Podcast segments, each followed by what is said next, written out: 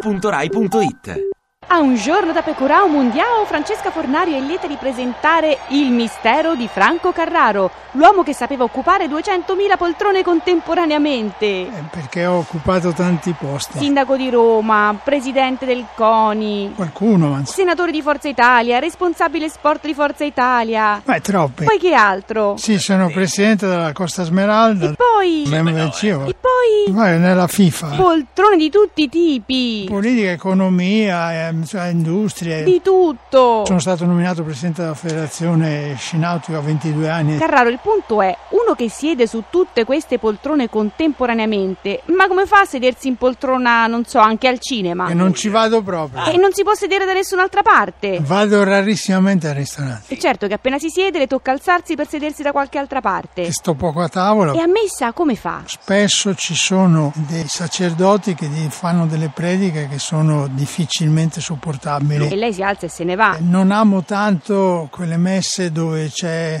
quelli che cantano e No, che noia. così ra- rasenta la blasfemia. No, Carraro, dove va? Si sieda, Carraro! Niente, mi sa che doveva andare a sedersi da qualche altra parte.